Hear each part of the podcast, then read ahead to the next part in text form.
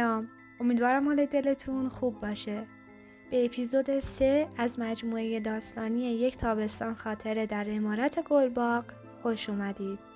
امیدوارم از این داستان لذت ببرید.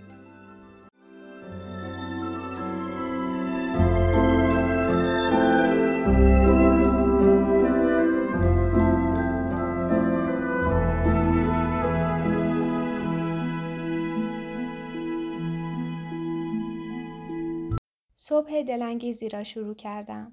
بعد از صبحانه به اتاق مخصوصی که برای تدریس تابستانه آماده کرده بودند رفتم. خیلی زود مارسیس به همراه دایش آترین به اتاق آمد.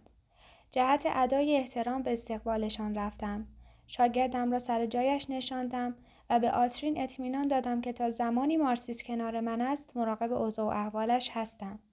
کاملا برایم روشن بود که همه نگران حال مارسیسند.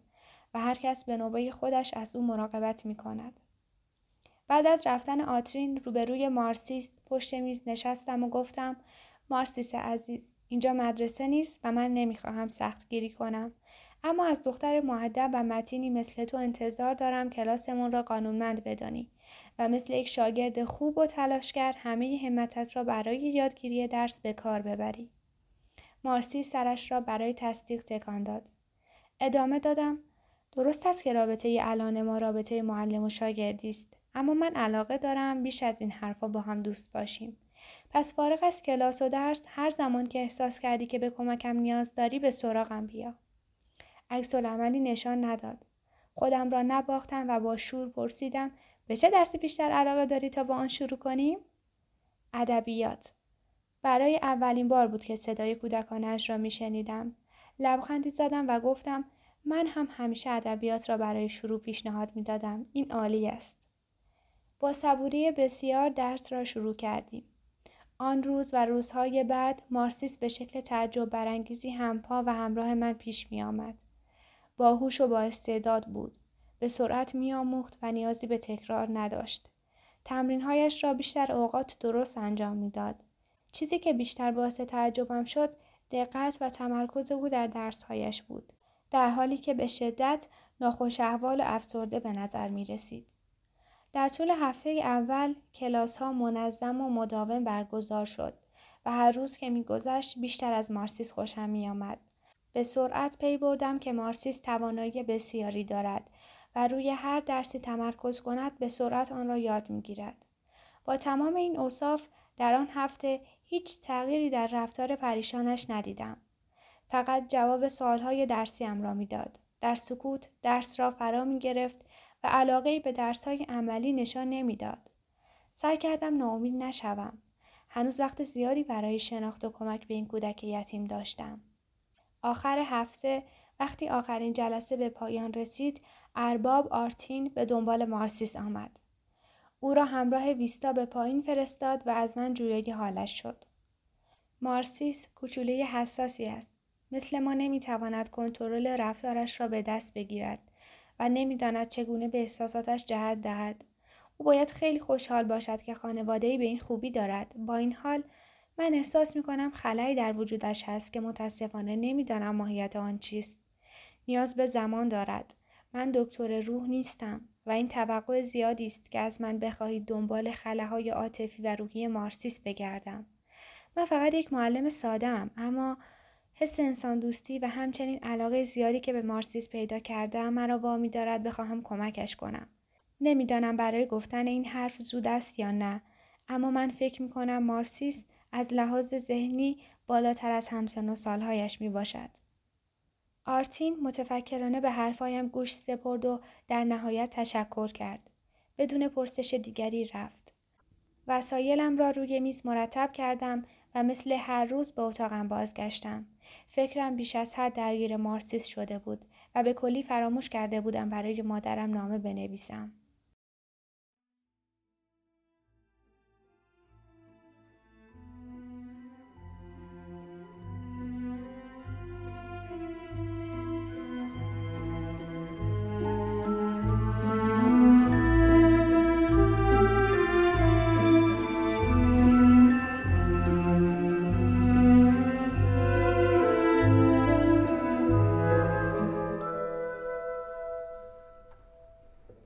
درود فراوان.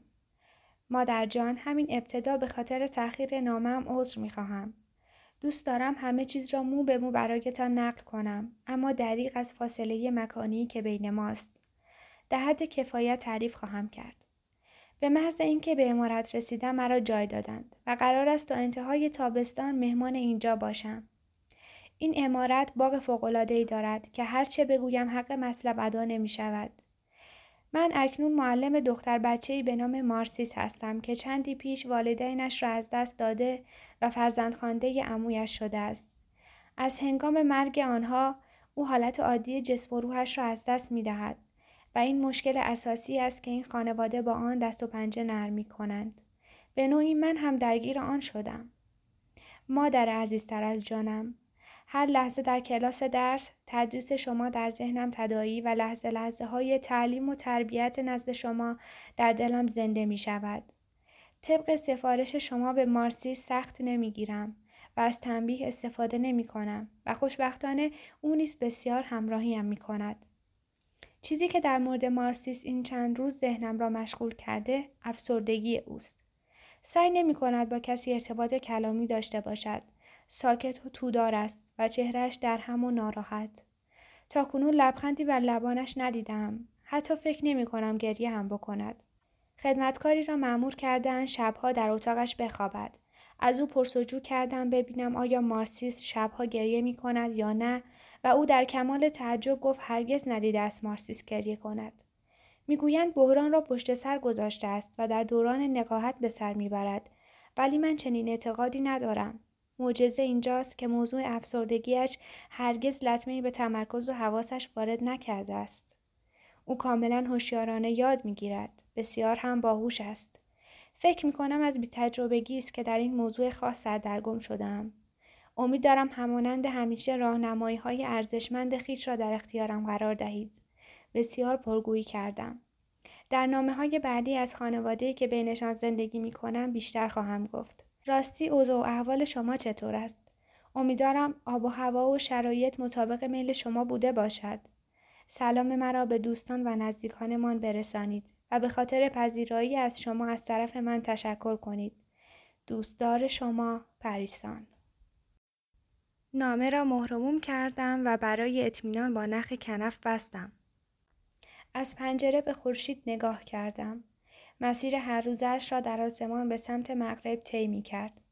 با خود فکر کردم که اگر سریع عمل کنم تا قبل از تاریکی هوا در امارت خواهم بود. شنلم را پوشیدم و از پله ها پایین رفتم. صدای گفتگوی از اتاق پذیرایی می آمد. سرک کشیدم.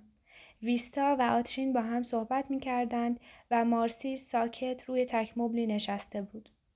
الیا هم طبق عادت شالگردن می بافت. در زدم و وارد شدم. ویستا با دیدن من برخواست و جلو آمد و گفت پریسان عزیز چرا برای اسرانه پایین نیامدی؟ می‌خواستم تمیس را بفرستم سراغت اما گفت که حتما کاری داری. نخواستم مزاحم کارت شویم. ردیمه را هم پیدا نکردم تا برایت اسرانه بیاورد. معلوم نیست کجا رفته است. به گرمی دستش را گرفتم و گفتم از لطف شما بسیار ممنون و سپاسگزارم.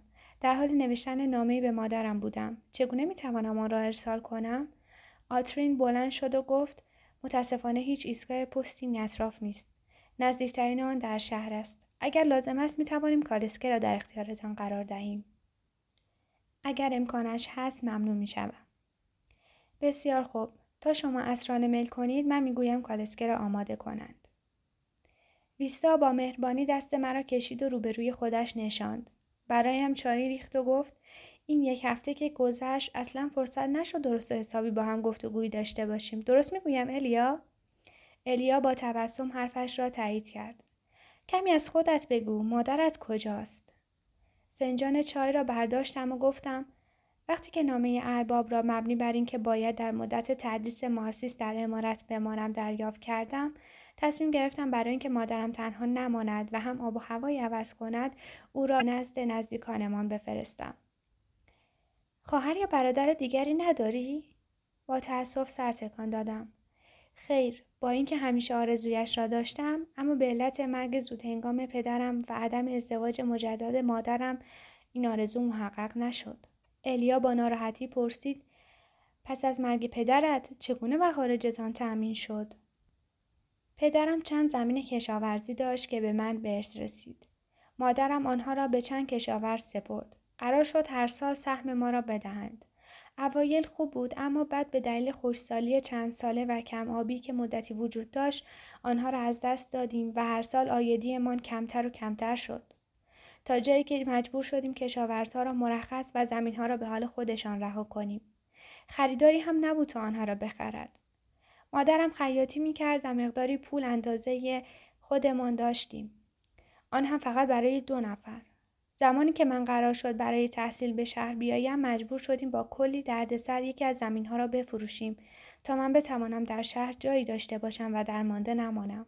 در یک سال گذشته من سعی کردم خرجی خودم را در بیاورم تا فشار کمتری به مادرم وارد شود. مدتی برای چند نشریه مطلب می نوشتم و مدتی هم در خانه اشراف به فرزندانشان تدریس می کردم. الان هم که اینجا هستم.